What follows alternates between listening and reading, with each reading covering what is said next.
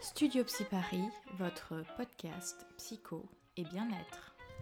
Bonjour à toutes et à tous, ici Sarah Zerbi pour un nouvel épisode du podcast Studio Psy Paris. J'espère que vous allez bien. Aujourd'hui, j'ai un nouvel invité. Après avoir euh, parlé de la maternité avec Myriam la semaine dernière, ou il y a 15 jours, on va parler paternité parce que c'est vrai que généralement quand on parle des enfants, on parle souvent des mamans, mais assez peu des papas. Et du coup, euh, bah, j'ai un ami qui a bien accepté de, de parler de son expérience dans le devenir père.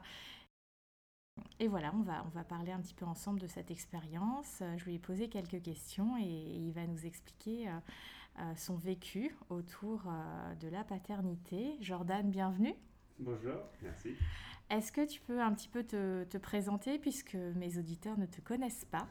Oui, donc j'ai 31 ans, papa d'une petite fille euh, depuis deux ans et demi maintenant. Euh, situation séparée euh, assez, récemment, il y a un peu plus d'un an et demi. Et, et du coup, avec, avec ma petite depuis, depuis ce temps-là. Donc voilà, les grandes lignes. D'accord. Et euh, du coup, par rapport à, l'arrivée de, ta petite fille, euh, à quel moment dans ta vie de couple, hein, euh, tu as, ou peut-être avant la vie de couple, tu as ressenti l'envie de devenir père? Alors là-dessus, c'était un petit peu, c'est venu forcément un petit peu avant. Je pense que dans mon cas, c'était surtout à la fin de mes études. Là où sur, point de vue professionnel, euh, je voulais, j'avais le but de ma carrière, etc. Euh, et, fini mes études, je me suis rendu compte de la futilité en fait de la chose et euh, la réflexion sur, ben, en fait, non, c'est pas forcément une carrière professionnelle, des études, but d'une vie, pour, et trouver en fait à avoir quelque chose de plus profond. et cette réalité, avoir un enfant, avoir un enfant, pouvoir transmettre, pouvoir offrir, ou plutôt réussir, euh, réussir sa vie professionnelle, pourquoi faire ensuite? Mhm. D'avoir la, en fait la suite de bah, tout ça pourquoi, euh, tout ça pour qui, euh, et derrière, voilà, de, avec aussi l'âge, la maturité, me dire que bah, moi je me sentais déjà assez prêt pour ce genre de responsabilité et me lancer là-dedans. C'était, ça a été dans mon cas peu près un an, deux après mon mariage, où, euh, où voilà, les déclics de oui, c'est bon, là j'étais prêt, on pouvait y aller, euh, on pouvait se lancer, le cadre, euh, le cadre familial était prêt, donc on s'est lancé, lancé là-dessus. D'accord. Donc là, ce que j'entends de ton expérience, c'est le déclic, le premier déclic, ça a été une quête de sens dans ta vie en fait finalement, parce que à la fin de tes études, tu avais un diplôme, tu voyais ton futur professionnel euh, se, dessiner sous tes pieds, mais finalement, ce n'était pas suffisant, ça n'avait pas suffisamment de sens. C'est pas ça, c'est qu'en fait, c'était euh, bah, la fin, euh, la fin d'un but, un accomplissement terminé, entre guillemets, une mmh. continue, mais mmh. voilà, l'obtention du diplôme, c'est une fin en soi sur une, grande, étape de, grande étape de la vie. Et à ce moment-là, bah, on fait le point. Je pense qu'aussi, voilà, j'ai 25 ans, euh, c'est le moment de remise en question, de repenser un petit peu à la suite. Qu'est-ce mhm. que je vais faire? Qu'est-ce que je vais construire dans ma vie? Et ce que je vais apporter, euh, apporter Qu'est-ce que ma vie va apporter euh, ensuite? Et derrière, bah, c'était aussi les circonstances de ma, relation, ma relation amoureuse se passait très bien. J'avais un amour, un amour très profond pour mon ex-femme à, ce moment-là. Et bah, pour moi, tous les ingrédients étaient réunis pour continuer justement sur un projet comme ça. D'accord. Et en termes de, de valeur, est-ce que pour toi, la valeur famille, c'est quelque chose d'important, de fondamental euh, Et, c'est peut-être pour ça aussi que tu as, envie de, tu as eu envie de contribuer finalement, puisque tu parles beaucoup de la transmission, d'apporter quelque chose mm. euh, peut-être à quelqu'un dans ce monde? C'est aussi ça. C'est, j'ai eu la chance d'avoir une famille, une très grande famille, soudée, avec de très fortes valeurs de liens, de fédération. Euh, voilà, la famille, c'est sacré, peu importe ce que fait la famille. On respecte la famille, on avance avec eux, même s'ils font des erreurs, même s'ils peuvent faire certaines saloperies. Euh, voilà, la famille, il n'y a rien qui n'excuse euh, ce lien et il n'y a rien qui n'autorise à, couper ces liens. D'accord.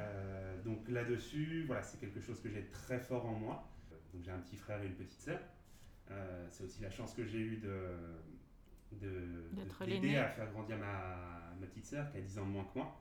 Donc je l'ai accompagnée, je accompagné dans, sa, dans sa jeune enfance bah, comme un grand frère plus. Mhm. Et, et là-dessus, c'est c'est quelque chose qui est rentré profondément en moi. D'accord. Donc un peu ce, rôle de guidance finalement, de j'accompagne quelqu'un euh, sur son parcours euh, à un moment donné. Enfin, c'est ça. Et euh, tu en parlais, la transmission, quelque chose qui est pour moi très important, quel que soit le domaine, quelque chose que j'affectionne particulièrement. Pour moi, c'est n'importe quel savoir est fait pour être transmis.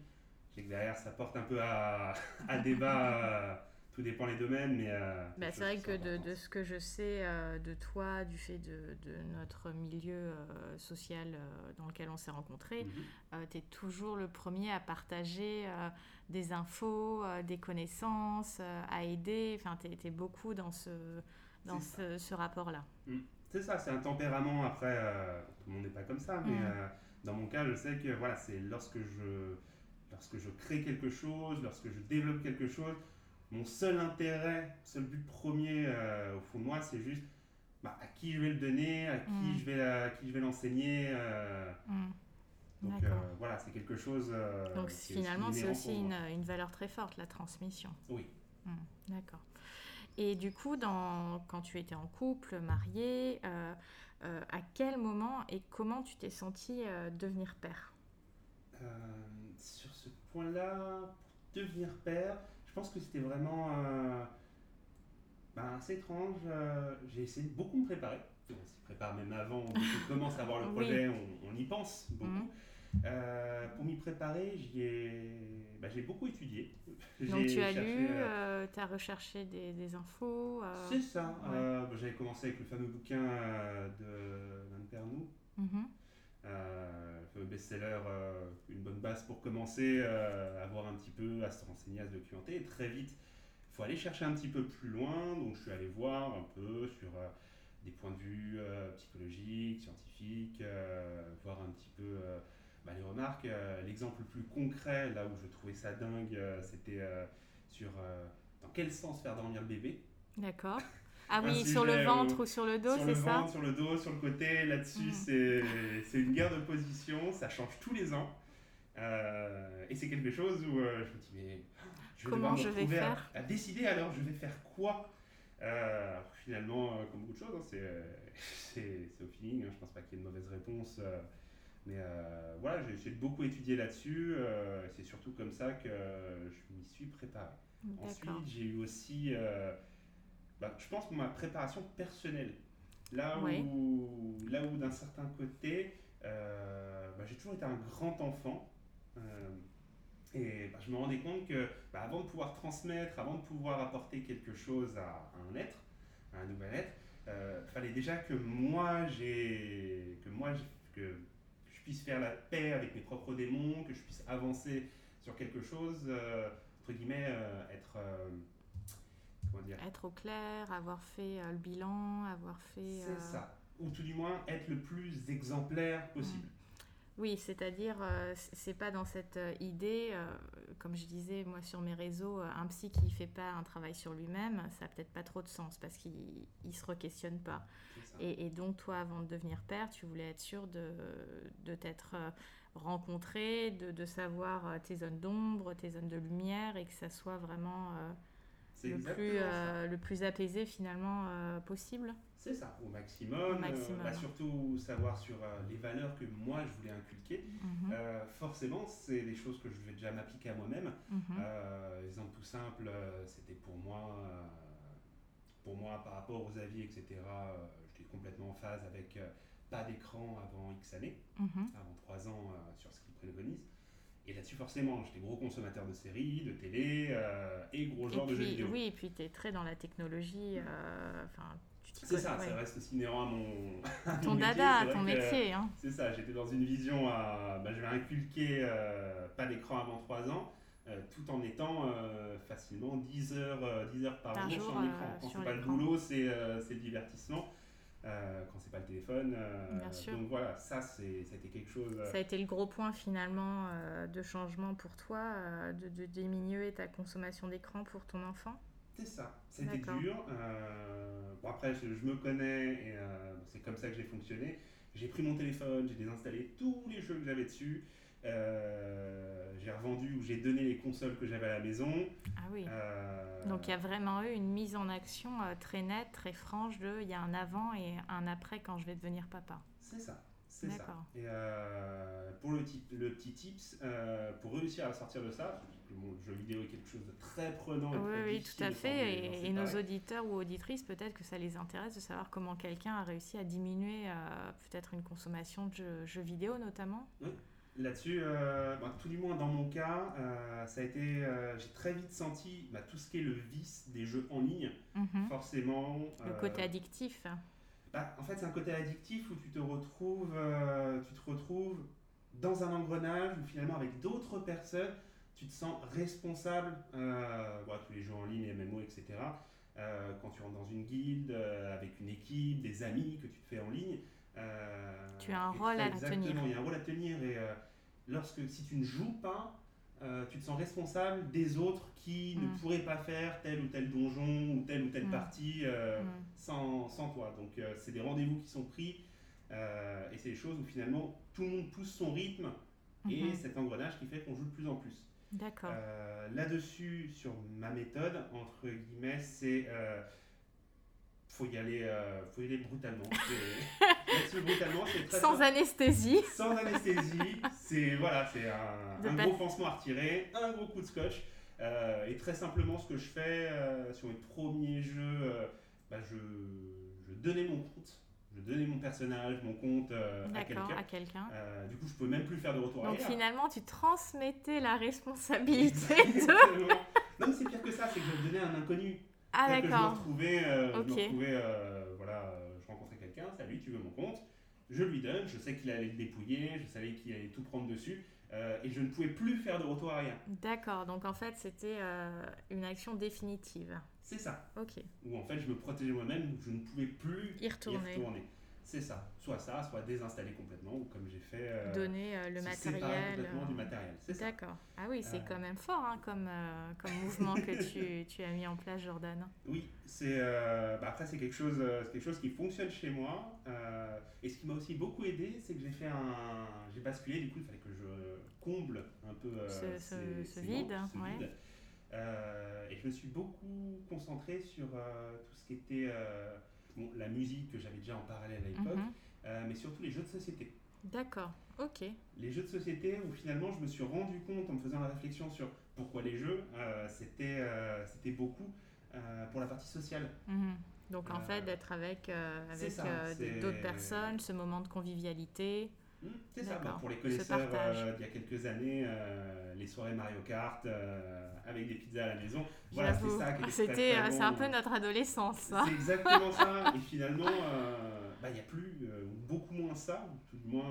Maintenant, se c'est quoi? C'est les soirées, ces soirées loup-garou et pizza C'est ça. C'est ça. Donc, on a transféré, enfin, j'ai transféré là-dessus et j'ai commencé à proposer, à regarder sur des jeux de société des choses, à des jeux simples, à faire fédérer du monde sur ces idées-là. D'accord. Euh, moi, j'ai commencé en famille et, euh, et j'ai évolué comme ça. Et donc, du coup, ta fille euh, n'a pas d'écran euh, et elle a quasiment 3 ans. C'est ça, c'est ça. Alors à 3 ans en août euh, et très très très peu d'écran, tout du moins, tout du moins dans mon cadre, Mhm. forcément avec les grands-parents, avec la maman, j'ai pas forcément ce contrôle sur elle, mais au moins je peux lui donner un, un cadre, Un cadre euh, un foyer, elle un lieu où euh, elle sait que alors qu'il y a une télé chez moi, euh, elle est jamais allumée et je mets mon derrière, je vois l'allumer, elle sait que voilà ici il n'y a pas d'écran et ça lui va très bien. D'accord. Bah, c'est vraiment inspirant parce que c'est vrai que c'est le gros débat de ces dernières années. Alors, en tant que psychologue, c'est vrai qu'on a la règle hein, du 0, 3, 6, 9, 12 où euh, on invite à qu'il n'y ait aucun écran avant 3 ans, mais c'est vrai que c'est très compliqué. On- bon, le but du, podcast aujourd'hui, c'est pas de parler d'écran, mais je pense que c'est important de le rappeler que euh, les, écrans avant 3 ans, c'est extrêmement dommageable en termes de, développement euh, du cerveau. Et, c'est vrai qu'il y en a partout, même maintenant dans le métro, les affiches publicitaires, c'est des écrans, les portables, on s'en sert pour, pour tout, ils sont à table.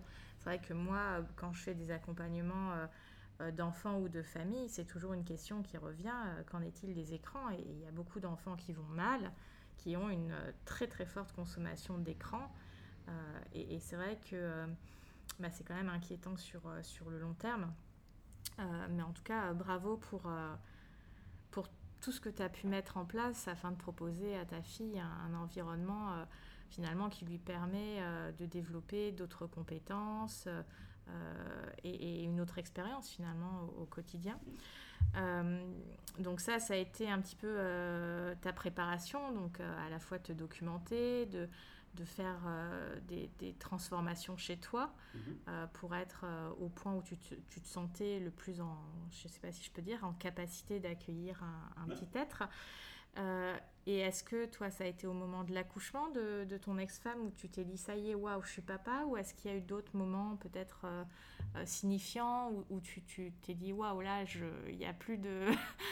On va plus en arrière, quoi Oui, là-dessus, c'est vrai que c'est très drôle sur le, vraiment le passage à je suis père. Euh, c'était vraiment euh, le moment, exactement le moment où euh, j'avais l'enfant dans, tes bras. Mais la seconde d'avant, c'était encore inconcevable. Mm. Parce que voilà, c'est même d'arriver d'arriver à l'hôpital, pour moi, non, je.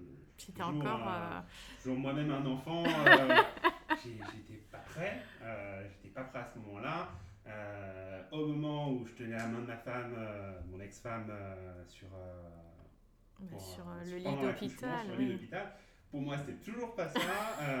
Au moment où justement ils sortent l'enfant, ils le préparent, ils le nettoient, etc. Oui, bien sûr. c'est pas encore là. C'est toi qui as coupé le cordon? Non, j'ai pas pu. J'ai pas pu, euh, je voulais, mais euh, c'était un peu plus compliqué. Euh, j'ai pas eu cette proposition. Euh, donc, mais c'est voilà, c'est au moment où, du coup, dans la petite couveuse, où on te, on te donne le bébé et tu l'as dans, dans, les bras. En fait, bah, le temps que la maman se repose, le temps que la maman se repose, c'est le papa qui, qui prend ce rôle-là s'il est là. Et, et voilà, c'était 5-10 minutes où j'étais en, en tête à tête avec l'enfant. Et c'était euh, ouais, c'est quelque chose qui s'est fait, c'est de chercher un regard qui regarde dans le vide. Euh, c'est voilà, c'est moi ton papa, les euh, présentations. C'est la rencontre. Mais c'est ça, c'est vraiment, je me suis retrouvé à me présenter à, mon enfant, c'est quelque chose que je n'imaginais pas. et ouais, c'est à ce moment-là en fait où, où vraiment j'ai senti, ça y est, je suis papa. C'est officiel. c'est là où il y a eu des clics. D'accord, ok. Mais c'est vrai que, justement, pour revenir, c'est souvent le sujet de est-ce qu'un est qu'un homme est prêt ou pas prêt, une femme, hein, mm. prêt à être parent euh, Personne ne l'est jamais.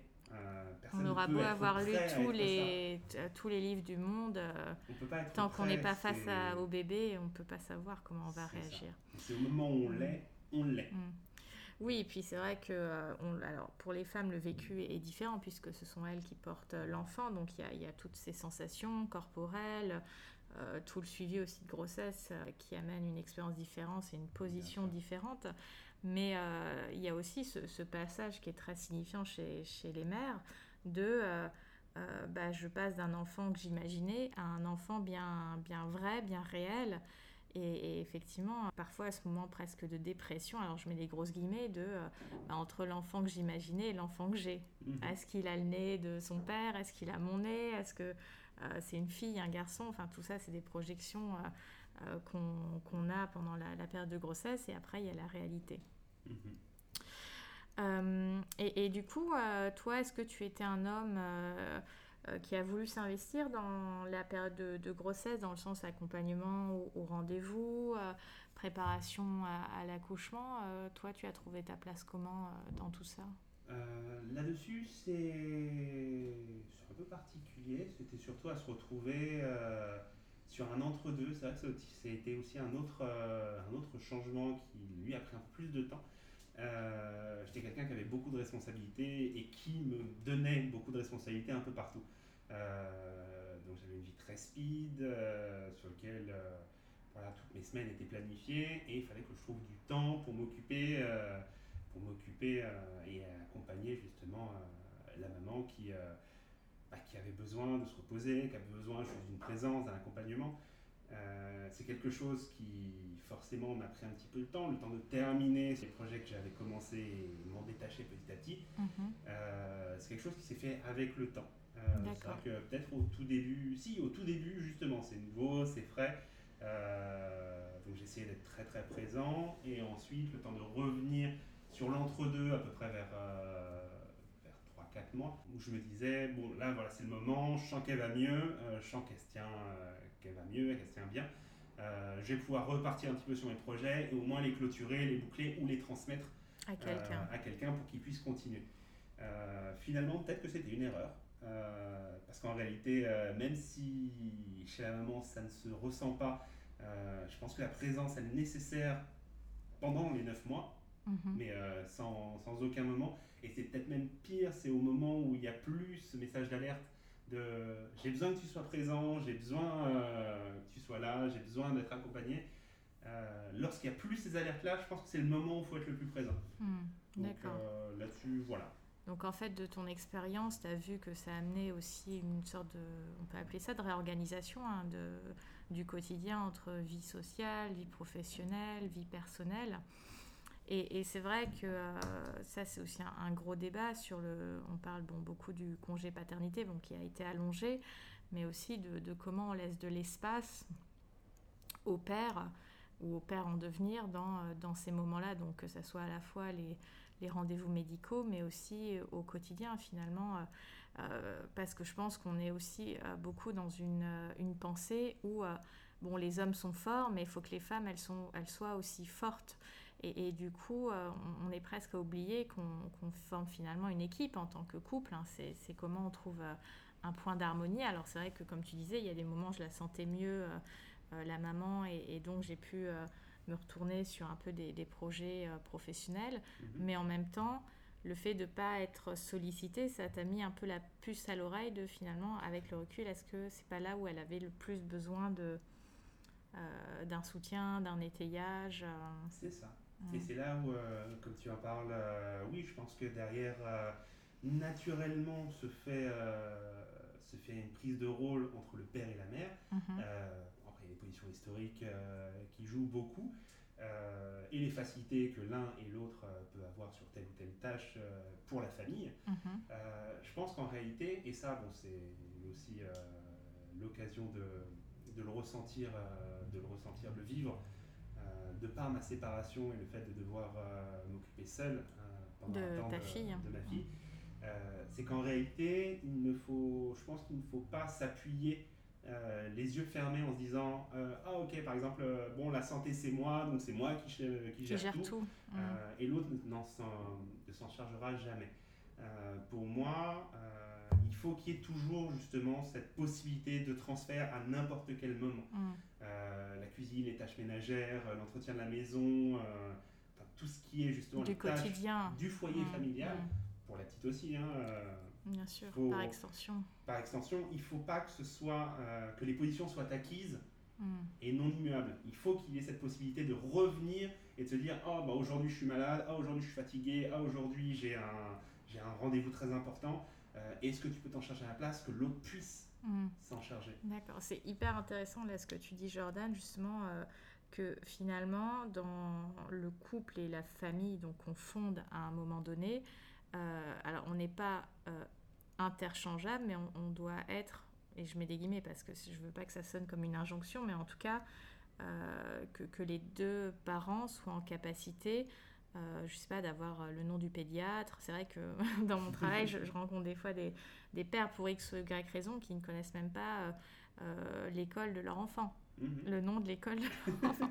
Donc c'est vrai qu'on se dit euh, comment euh, une harmonie peut se créer. Alors c'est vrai qu'il y a des, rôles un petit peu qui sont attribués en fonction de l'organisation familiale, de, des facilités des uns et des autres. Il y en a qui préfèrent cuisiner, d'autres euh, faire le ménage. Enfin, mais c'est vrai que je trouve c'est intéressant que tu parles de cette versatilité et de cette capacité finalement de s'adapter au, moment et, d'amener finalement beaucoup de flexibilité tout en ayant un, cadre pour que la famille elle puisse elle puisse vivre de manière harmonieuse. C'est ça.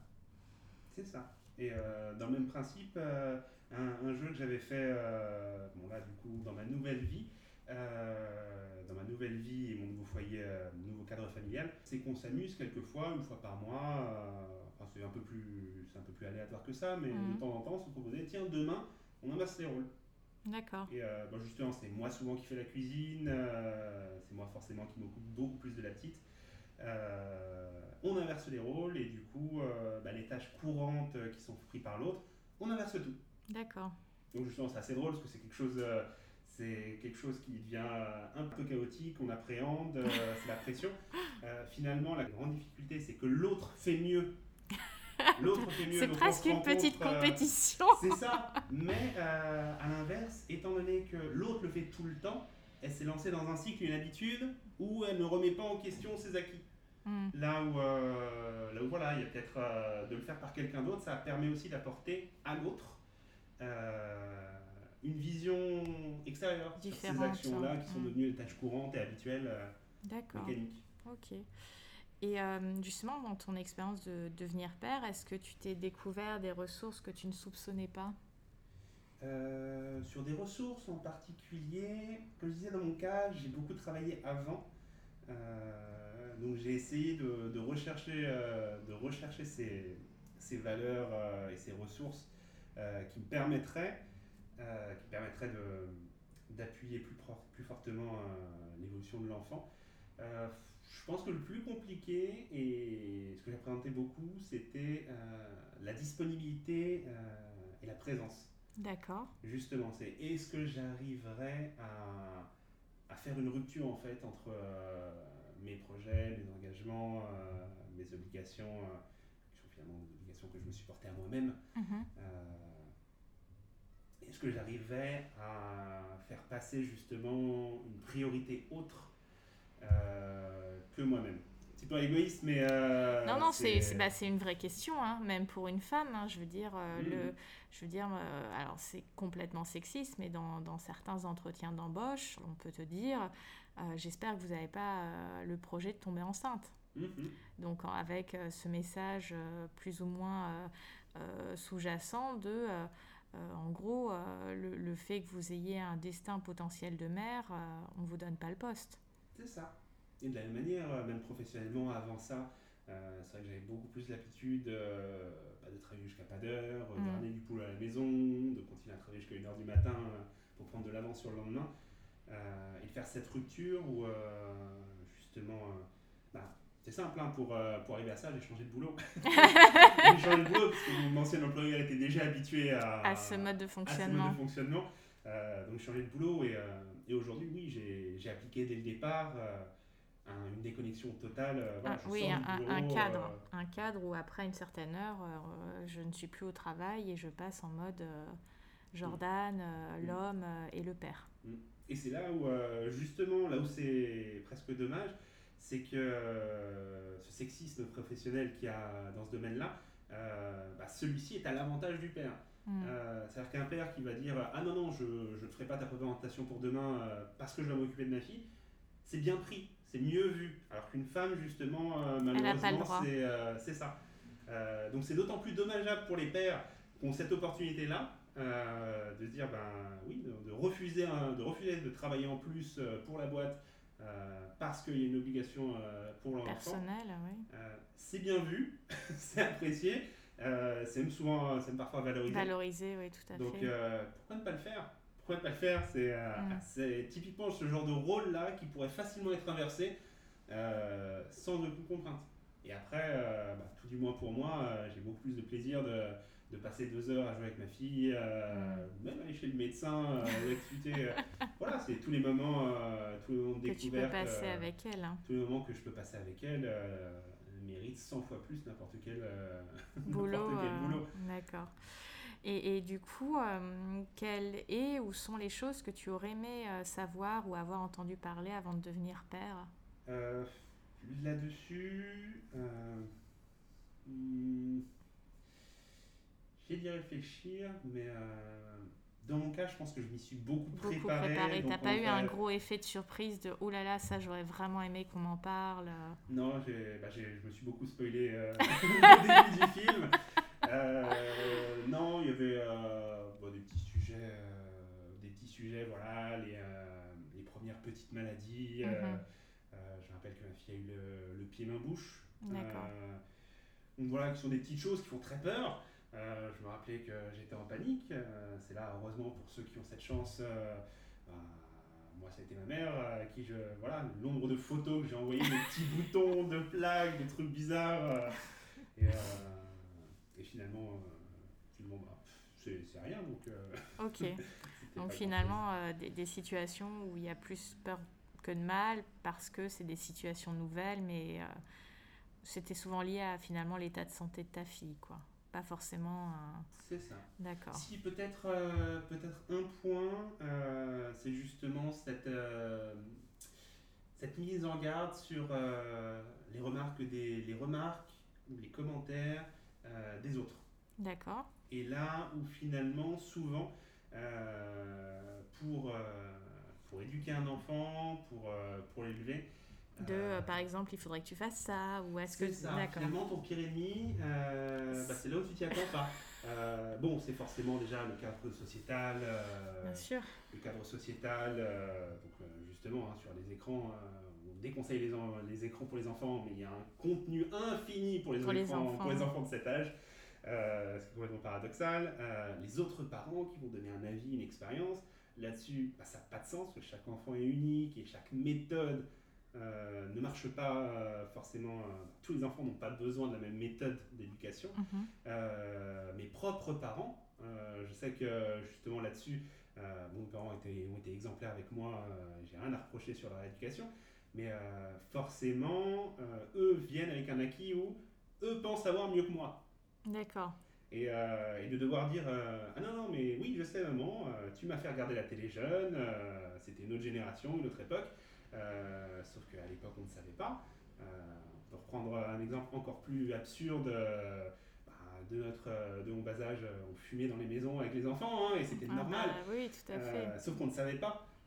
Aujourd'hui, on sait, Mm. donc on n'a plus le droit et il faut faire remettre. euh, mais du coup, c'est quelque chose de très dur. Mhm. Parce qu'il faut remettre volte-face à ses propres parents, aux autres parents, de Mm. oui, vous avez fait comme ça, c'était pas forcément la bonne méthode, vous saviez pas. Mais Mm. euh, Bah, c'est- c'est c'est vraiment finalement euh, à la fois individuellement, toi dans ton identité, t'es passé de.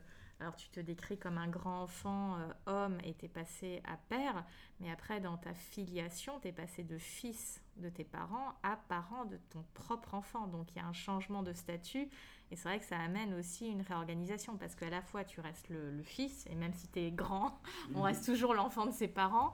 Et en même temps, aujourd'hui, tu as cette responsabilité et ce rôle euh, auprès de ta fille. Et, et c'est vrai que ça peut des fois amener des, des petites frictions euh, Dans les- dans les oui, échanges, mais, où euh, non, mais euh, oui, moi, on faisait ça à mon époque, ça marchait très bien.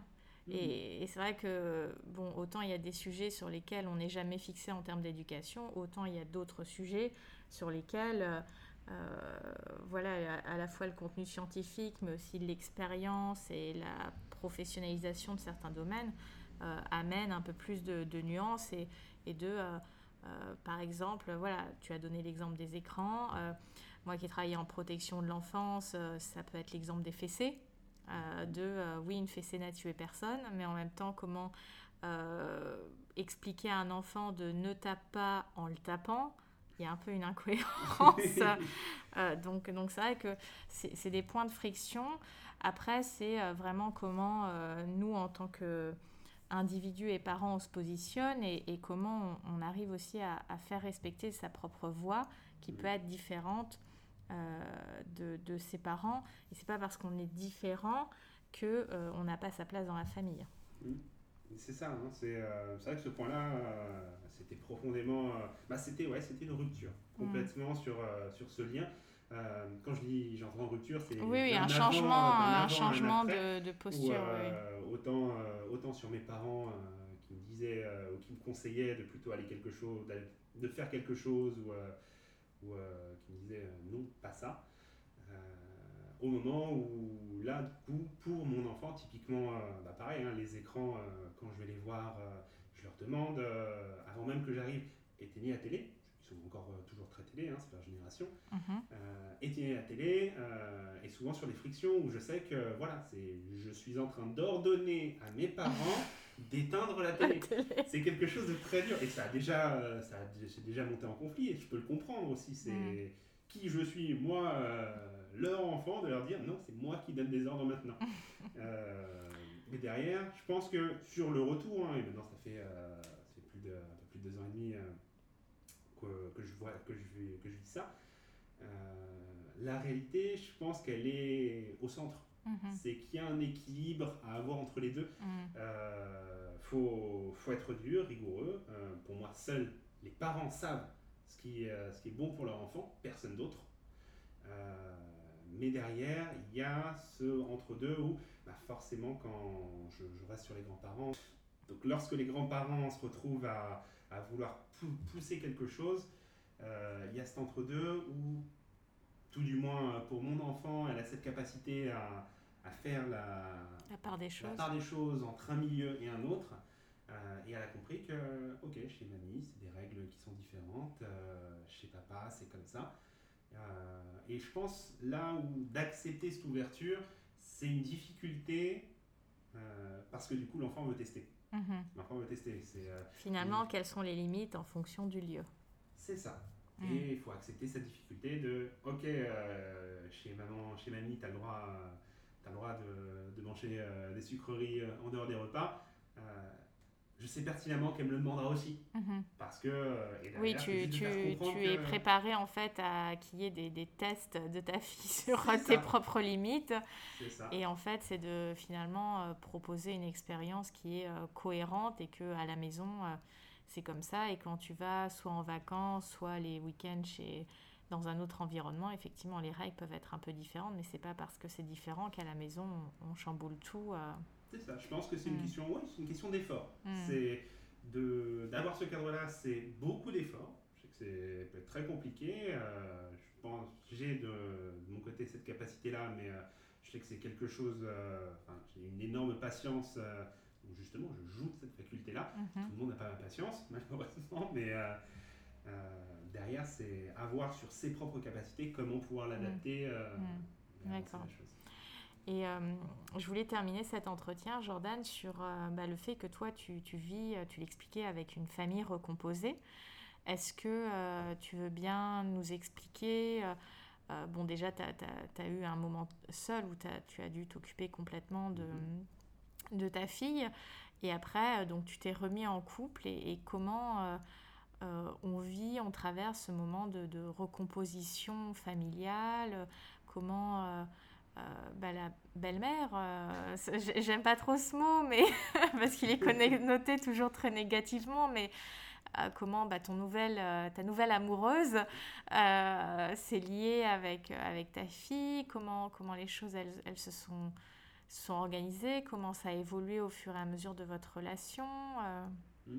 Alors là-dessus, ça a été déjà, donc sur la première partie, le, le, vide euh, qu'il y a eu entre ma rupture, euh, entre ma rupture le, changement de, de rythme, mhm. le fait de me séparer, euh, de me séparer, d'organiser un petit peu à l'arrache une alternance pour pouvoir s'occuper de l'enfant, se retrouver du jour au lendemain à, justement, on en parlait, de devoir prendre toutes ces responsabilités d'un foyer et de devoir accompagner, devoir accueillir la petite dans un environnement euh, adapté pour elle, etc. Euh, après, l'avantage, justement, cette semaine sur deux euh, permet de s'organiser plus facilement. Mhm. Donc, en fait, il y avait une semaine, tu avais ta fille, et une semaine, elle était avec sa maman, c'est ça? C'est ça. Ok. C'est ça, ce qui me permettait de, moi, m'occuper plus facilement du foyer, de la maison, de, du linge. Ces activités-là, je les faisais particulièrement quand, elle n'était pas là. Quand j'étais mhm. moi, ça me permet en même temps de, de me rappuyer justement sur ces activités que je faisais pas forcément euh, tout le temps. D'accord. Euh, et derrière, quand je suis avec la petite, je pouvais me permettre, euh, je pouvais me permettre de m'occuper complètement et pleinement d'elle. Voilà. Donc là-dessus, je l'ai pris, sur ce point-là, je l'ai pris comme une profonde responsabilité. En me disant, voilà, il n'y a plus le choix, je dois le faire, ce sera fait. Et finalement, ça coule d'évidence, quoi En tout cas, tu t'es engagé pour, parce qu'il y a d'autres personnes qui ont beaucoup plus de, de mal à, à mettre un cadre. Donc, euh, c'est vrai que, vu les valeurs très fortes que tu as, euh, pour toi, c'était, il n'y avait pas d'autre solution possible que de trouver cette organisation pour, pour t'occuper de ta fille. Hein. c'est une question de tempérament. Et oui, forcément, tous les pères, comme toutes les mères, n'ont pas forcément cette appétence. dans mon cas, je l'avais, je l'avais, et fallait en fait que, que j'y arrive, que je m'organise. Euh, ça a été un saut dans le vide. Et finalement, euh, bah, en prenant à bras le corps, euh, bah, c'est difficile deux semaines, à peu mm. près, le temps d'avoir le rythme. Et dès que le rythme est là, ça coule tout seul. Mm-hmm. ça coule vraiment tout seul. Oui, ça a été un, un changement de. Tu as, eu une perte de repère finalement, de je passe en couple, marié avec notre enfant, à on vit chacun séparément avec la garde alternée, donc ça a été des nouveaux repères à créer. Mhm. Et puis là, c'est encore des nouveaux repères avec une nouvelle amoureuse. bah, ça, a été ça, a été ensuite, oui, euh, bah, justement, euh, ça a été à peu près euh, un petit peu moins d'un an après ma rupture, où, j'ai commencé à, construire autre chose. c'est vrai que sur ce moment-là, cette avancée, j'avais dans le coin de ma tête de, oui, non, mais lorsque j'ai commencé à réfléchir au sérieux de la relation, euh, je me suis très vite dit, euh, ah, mais comment ça va se passer avec la petite? Bah oui, c'est toujours une question qu'on se pose. Alors on, entend davantage les mères témoigner de quand elles sont euh, séparées avec un enfant et avec toujours un peu ce, ce préjugé d'une femme séparée avec un enfant, elle aura toujours plus de mal à trouver un amoureux. mais du coup, pour un homme, comment ça se passe Genre le dating tout ça euh, quand, quand, on est père. Euh, enfin, après, c'est vrai que de, de, votre relation, vous vous connaissiez euh, d'avant. Enfin, voilà, vous aviez dans, dans, notre cercle amical, vous, vous connaissiez de, de, là, mais comment on, comment on fait pour pour trouver l'amour une fois qu'on est parent bah Là-dessus, en fait, c'était. Bah, forcément, déjà cette relation n'était pas, pas du tout évidente euh, au moment de la rupture. Donc, euh, bah, j'ai eu, euh, eu entre-temps d'autres fleurs, d'autres tentatives pour, reconstruire quelque chose. et c'est vrai que sur ces dates, ces rencontres, ces présentations, de, rencontrer quelqu'un de se présenter à cette personne dans et, un but et de dire qu'on est papa. Hein. Oui, c'est vrai que bon, on ne savait pas trop, je ne savais pas trop plutôt dans, sur quel pied danser. parfois j'en parlais, parfois non. Mhm. Euh, je voyais un petit peu comment la personne. Finalement, euh, euh, mhm. finalement, très souvent, d'en parler de but en blanc, c'est le plus simple. Donc l'honnêteté. L'honnêteté. On en parlait dès le début et on, on voit très vite en fait si c'est un problème ou pas.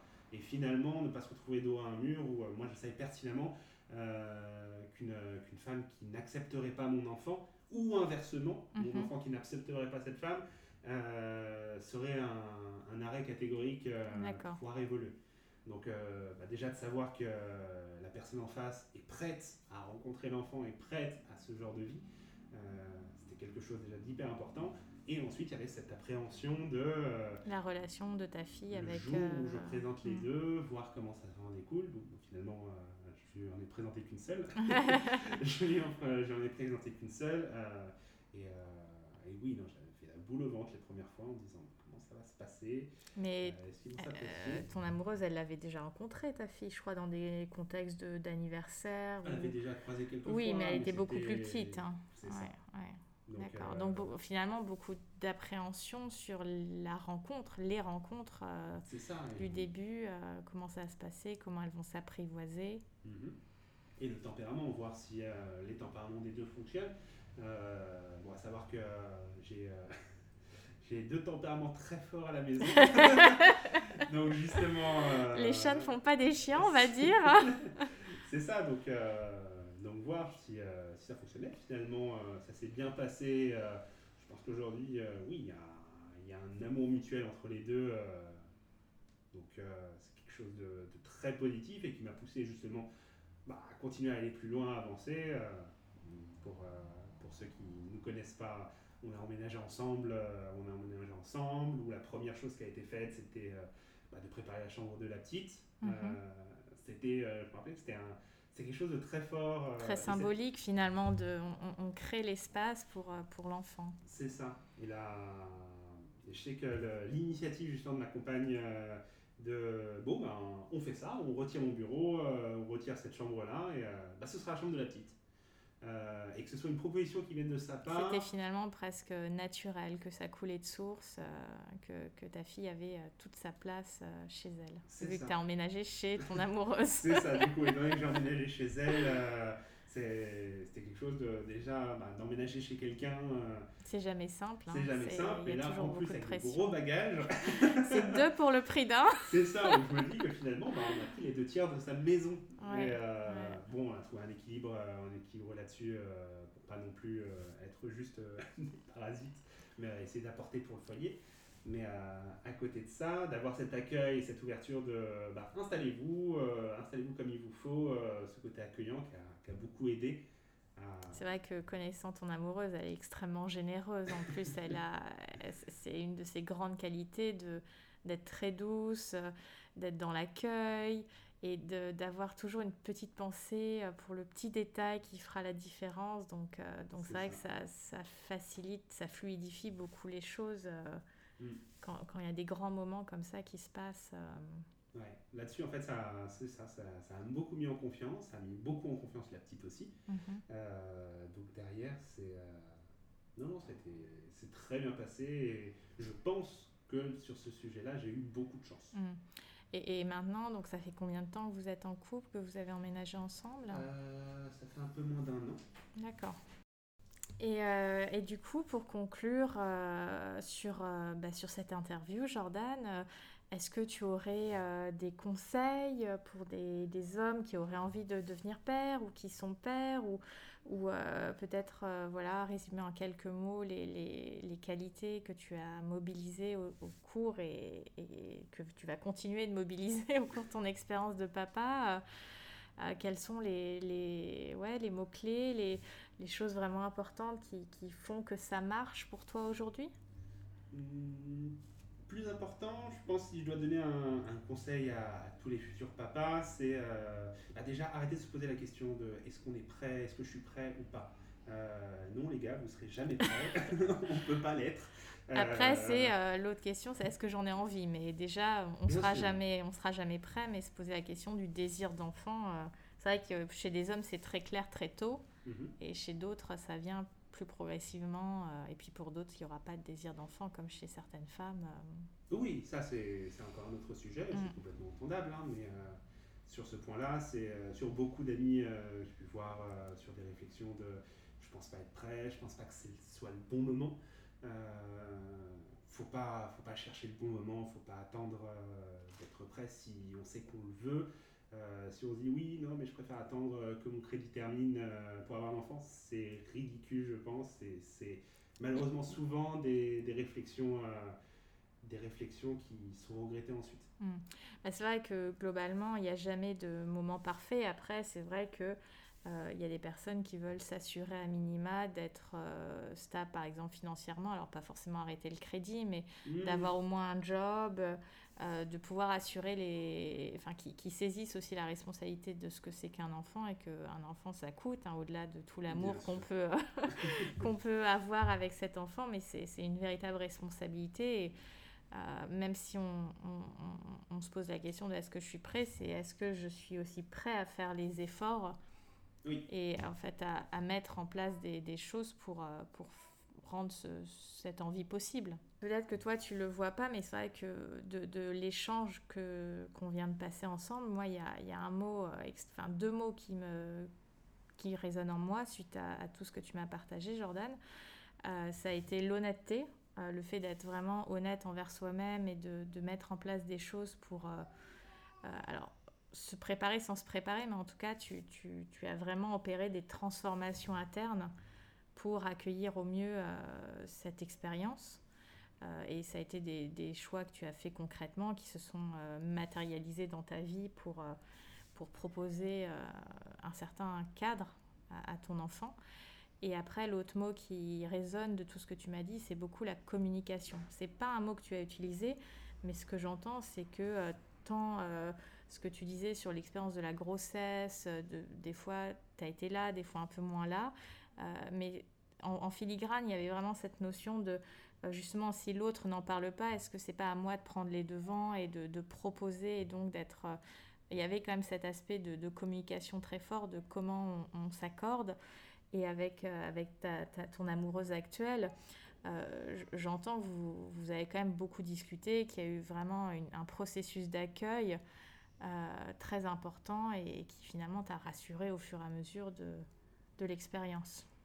C'est vrai, c'est vrai, sur beaucoup de points. Euh, bah, surtout, en effet, sur la, communication, oui, c'est quelque chose d'extrêmement important. je sais que j'ai ça en moi. et c'est vital en fait pour un enfant, pour un foyer, pour une famille, euh, juste de, bah, de communiquer, de, faire passer ses messages, euh, de dire ce qui va, de dire ce qui ne va pas. Euh, c'est drôle, mais souvent, c'est dire ce qui va qui est le plus dur à dire.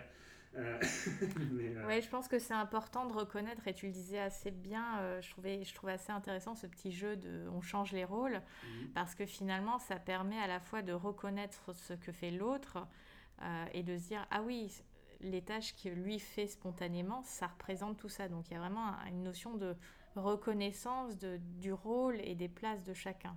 Mhm. Même si vous jouez à les, intervertir, il y, a, vraiment une prise de conscience, j'ai l'impression, de, de, tout ce que vous faites euh, au sein du foyer. Très, important et euh, sans que ce soit, voilà, on parle de, compétition, je préfère parler de, rivalité, entre guillemets, c'est on essaye de de pousser l'autre à faire mieux tout en acceptant ce jeu de ben, l'autre aussi me pousse à être meilleur. Ouais, c'est pour ça que j'ai pas utilisé ce mot-là parce que je trouve que dans la manière dont tu le décris, vous êtes plutôt à vous tirer l'un l'autre vers le haut. C'est pas tant une rivalité, alors c'est une sorte de petite compétition marrante comme Mario Kart ou qui va arriver le premier.